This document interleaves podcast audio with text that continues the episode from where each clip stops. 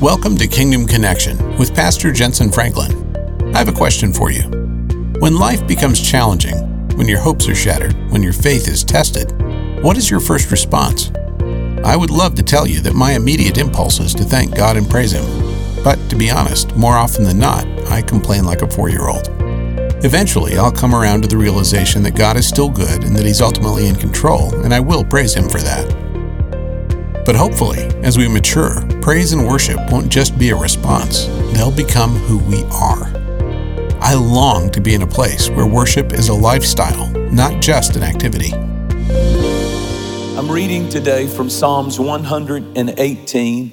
I'll begin reading with verse 24. Would you read it with me at all the campuses if you can? This is the day the Lord has made. We will rejoice and be glad in it. Keep going. Save now, I pray, O Lord. O Lord, I pray send now prosperity. Blessed is he who comes in the name of the Lord. Come on, keep going. We have blessed you from the house of the Lord. God is the Lord, and he has given us light.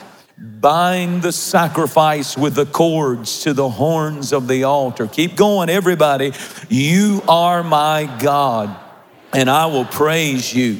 You are my God. I will exalt you. Oh, give thanks to the Lord, for he is good, for his mercy endures forever. You read that like a bunch of spirit filled, Bible believing, blood washed, Holy Ghost filled bunch of crazy Christians. Hallelujah. I want to talk to you today, and the uh, message that I'm preaching comes in the form of a question Are you still in love with praise? I want you to understand that there's a difference between worshiping and being a worshiper. One is a lifestyle, the other is moments of euphoria. John McCain, the deceased senator from Arizona was captured during the Vietnam War and he served seven years in imprisonment of the Vietnamese army. 30 to 40, he tells in a book that he wrote that 30 to 40 of them were placed in each cell, many of our soldiers there for many years. And he said in what they called the, um, the Hanoi Hilton, uh, there they were incarcerated. And there was a man that he served time with in that prison camp by the name of Mike Christian. And Mike Christian did something soon after he was captured. He took different colors of threads from different clothing and he got a bamboo needle and he sewed an American, tiny American flag into the garment that he was given that he had to wear, the prison clothes. And every day when he would hang the shirt up on a nail in his prison cell with the other 30 or 40 men, they said that he would put his hand on his heart and the others would join him and they would say, I pledge allegiance to the flag of the United States of America and to the republic for which it stands, one nation under God, indivisible, with liberty and justice for all. And of course, the Vietnamese uh, prison guards couldn't understand why every night they turned toward the garments that were hanging on nails. And every, only, only the prisoners knew there was a tiny red, white, and blue flag that had been sewn in under what the eye could see. And one day there was one of the guards who examined the clothes and found that tiny American red, white, and blue flag. And when they found it, the first thing they did is they came in and they ripped it to pieces, ripped the shirt to pieces, and caught it on fire and burned it up. And then they took Mike Christian and they beat him for hours and hours and hours until he was literally at the point of death, according to John McCain. And they brought him back around 11 p.m. at night and threw him, he was stripped naked with no clothing, threw him into that room. They said that one side of his face was beaten so severely that he was purple almost on the whole, or blue on the whole side because his eye was bruised. His face was so bruised that it was blue, and he had blood all over his, every, all kinds of injuries and blood just all over his body. And they gave him a white uniform to put on. So I want you to see the picture. All of a sudden, all of those soldiers, as he's laying there in the, in the red of his own blood and the blue of his own bruise and the white of the cheap prison garment that he had put on, one of the soldiers noticed he's not wearing the colors, he is the colors. So they put their hand on their heart and they said, We pledge allegiance to the flag of the United States, and went through the whole Pledge of Allegiance because he wasn't wearing the colors. He, he had become the colors. You see, there's a lot of people who come to church to worship. But I want to tell you that you don't just need to wear worship, you need to be worship. It's not just something that I am to do, it's what I am supposed to be. It's not what I come on Sunday and do, it's what I am. I've got to do more than wear it, I've got to be it. I've got to really love Him. I've got to be in love with praise and worship and honoring and glorifying Jesus. David was, if more than anybody in the scripture, God's song and dance man. He was the man who wrote the Psalms that this is the day the Lord has made. We will rejoice and be glad in it. He and Moses were songwriters and musicians, and they wrote the book of Psalms. And the Bible said that when David went down to the battlefield one day to take some cheese and bread to his brothers, that he noticed the army of Israel in the trenches and he heard the giant and something in him began to get annoyed that the people of God were better at digging foxholes than fighting. And he knew they had lost their praise, but he had been out in the mountains praising and worshiping God, singing.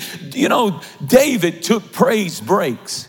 That whole phrase really is David's. The Bible said, he said, seven times a day I will praise the Lord. That's a Bible verse. We take tea breaks and coffee breaks. He took seven praise breaks a day.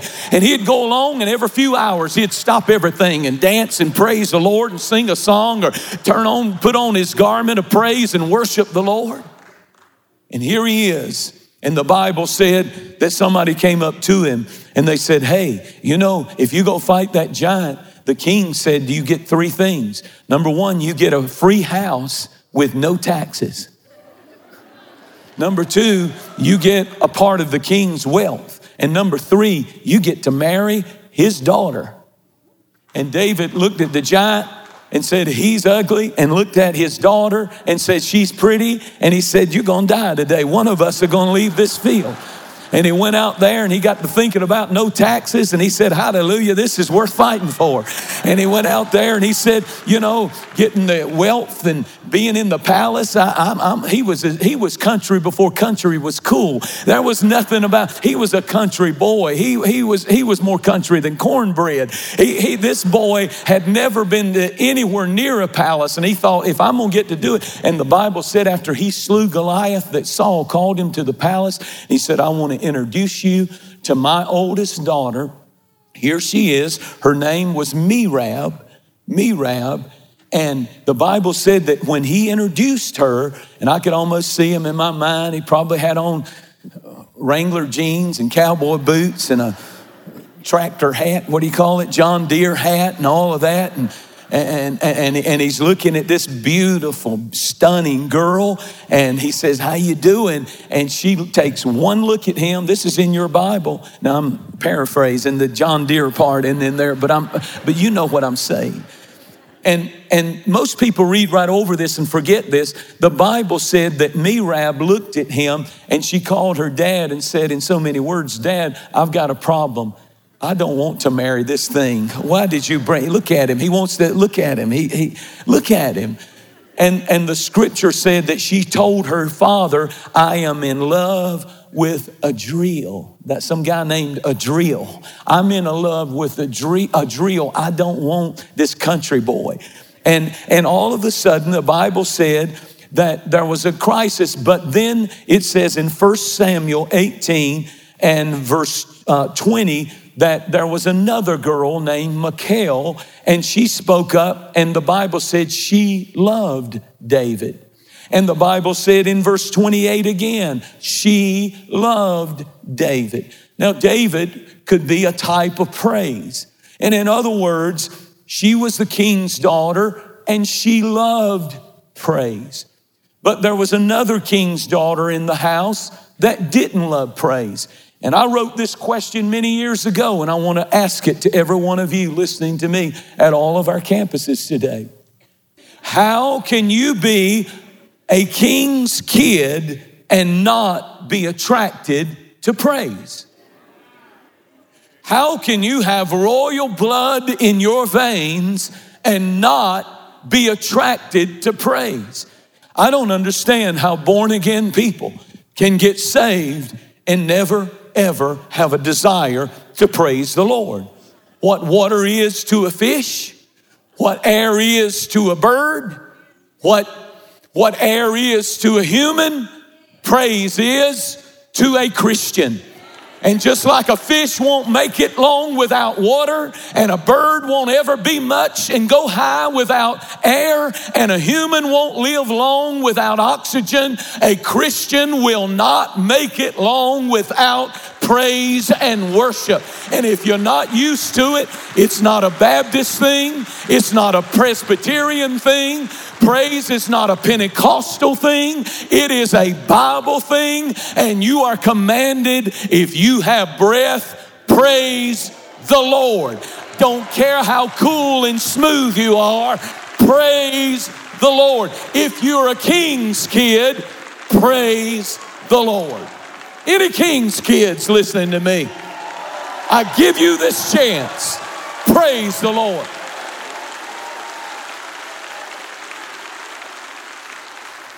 There was a day when Michal loved David. The Bible said her father Saul despised David. Saul is a type of the devil, and the devil despises praise because he used to be heaven's praise leader. And when you praise God, you take his place.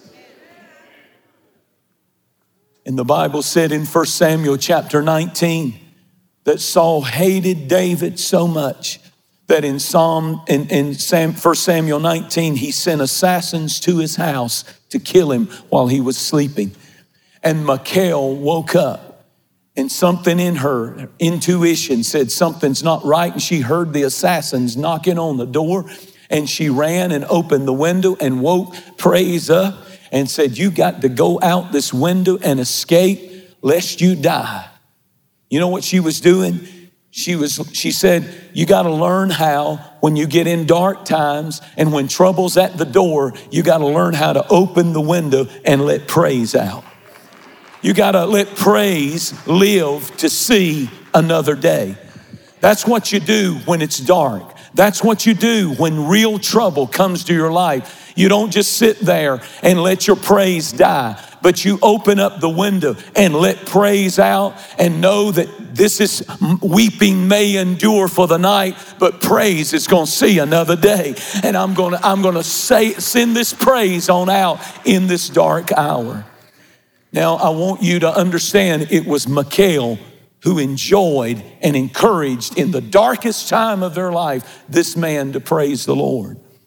But if you fast forward 20 and a half years later, the Bible said that a lot of things had changed. David was now king of Israel. He was coming back to Jerusalem with the Ark of the Covenant. He had singers and musicians, and every six paces they would stop and he would offer sacrifices. And the Bible said he would dance before the Lord with all of his might and strength. All of his might, all of his strength. This man was a warrior and a killer, But this big old man would begin to praise God and dance so wildly that he did it. One translation said, with every fiber and muscle in his body moving, praising, dancing, shouting, jumping, leaping.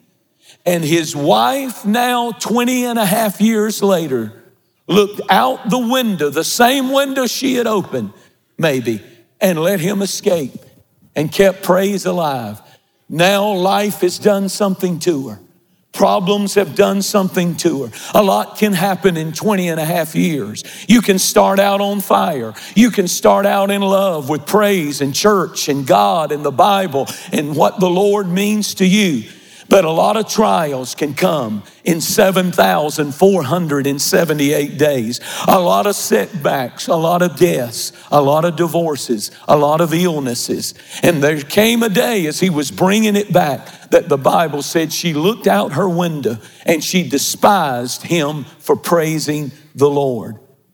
Maybe she said to herself, I don't need to be in love with praise like I used to be. I don't need to thank God like I used to be when I first fell in love with Him. Something happened to her. But I've got a word for you today. If He is the same yesterday, and if He is the same tomorrow, He is the same today. Jesus Christ, the same yesterday, today, and forever. And David, when she said, You embarrass me, you, you're acting crazy, you shouldn't be doing this, he looked up at her and he said, I want you to understand something. Before your daddy ever put me in the palace, before your daddy knew who I was, God knew who I was. Before the army of Israel ever knew who I was, God knew who I was.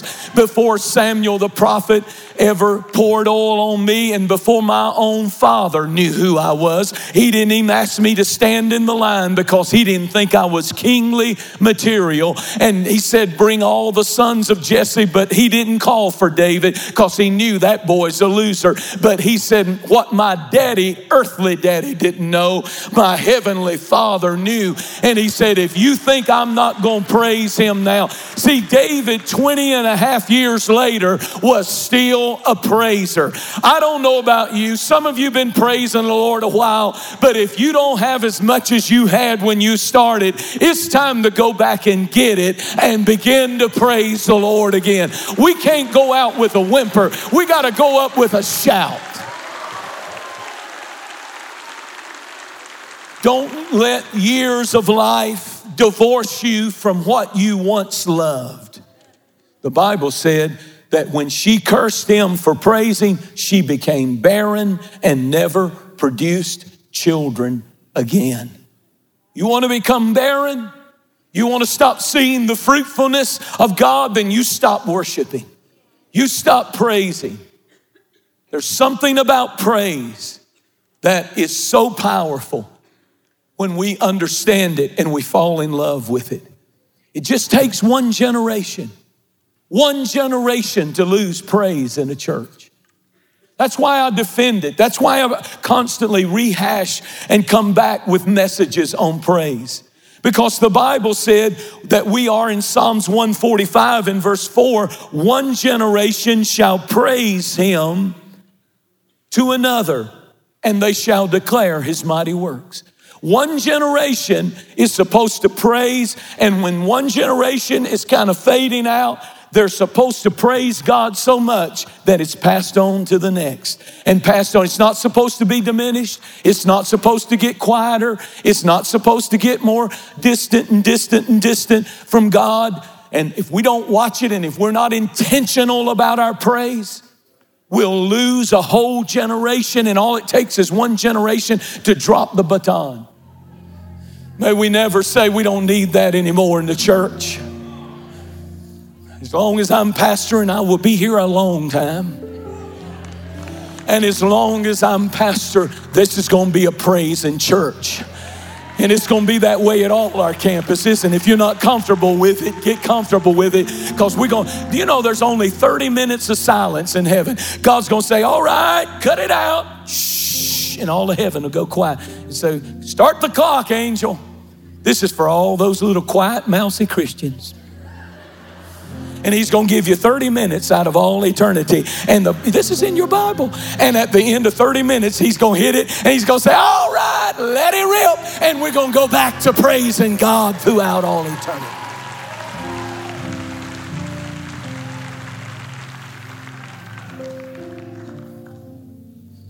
I close with this, but in 1 Samuel chapter 22, there's an amazing story.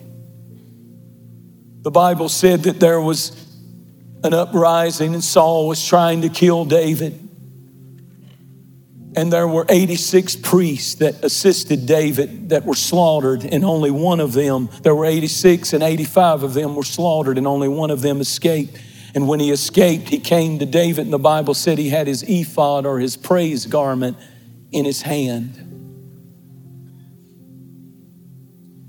There's something wrong with that statement because worship and an ephod was not, it's not how you wear it in your hand. It's supposed to be on you. And the Bible said that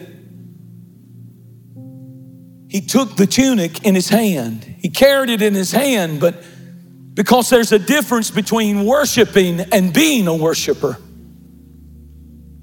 Sooner or later, you're going to find out through the trials of life do you have this thing called faith and praise in your hand or in your heart? Because when trouble comes, when problems come, when crisis come, it's not enough to, I praise in church. It's like a robe in my hand. It's something that I have to be. I have to be a worshiper. I have to be a person of worship. Do you worship or are you a worshiper? Kingdom Connection is a soul winning ministry that is reaching the world through broadcasting, expanding into new church campuses, and global acts of compassion. By using the technology of today to fulfill the Great Commission, we are able to connect with countless people and reach hundreds of thousands of lives. Our broadcast connects with people like you all around the world with messages that speak to them. Our ministry exists to help build a connection for strengthening your faith and living out your God given purpose. And our missions and relief work help connect you to desperate situations, showing the love of Christ through global acts of compassion. We feel the time is right and God is leading us to grow, and that only happens when you partner with us through Connection Partnership. With as little as a dollar a day, you'll be helping us reach further than we've ever been before. To become a part of this ministry and enjoy exclusive partner benefits, visit us online at jentezenfranklin.org. Hope starts with you.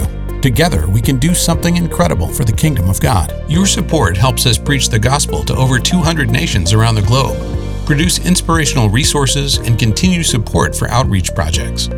All donations received through a campaign are subject to redirection at the discretion of the organization.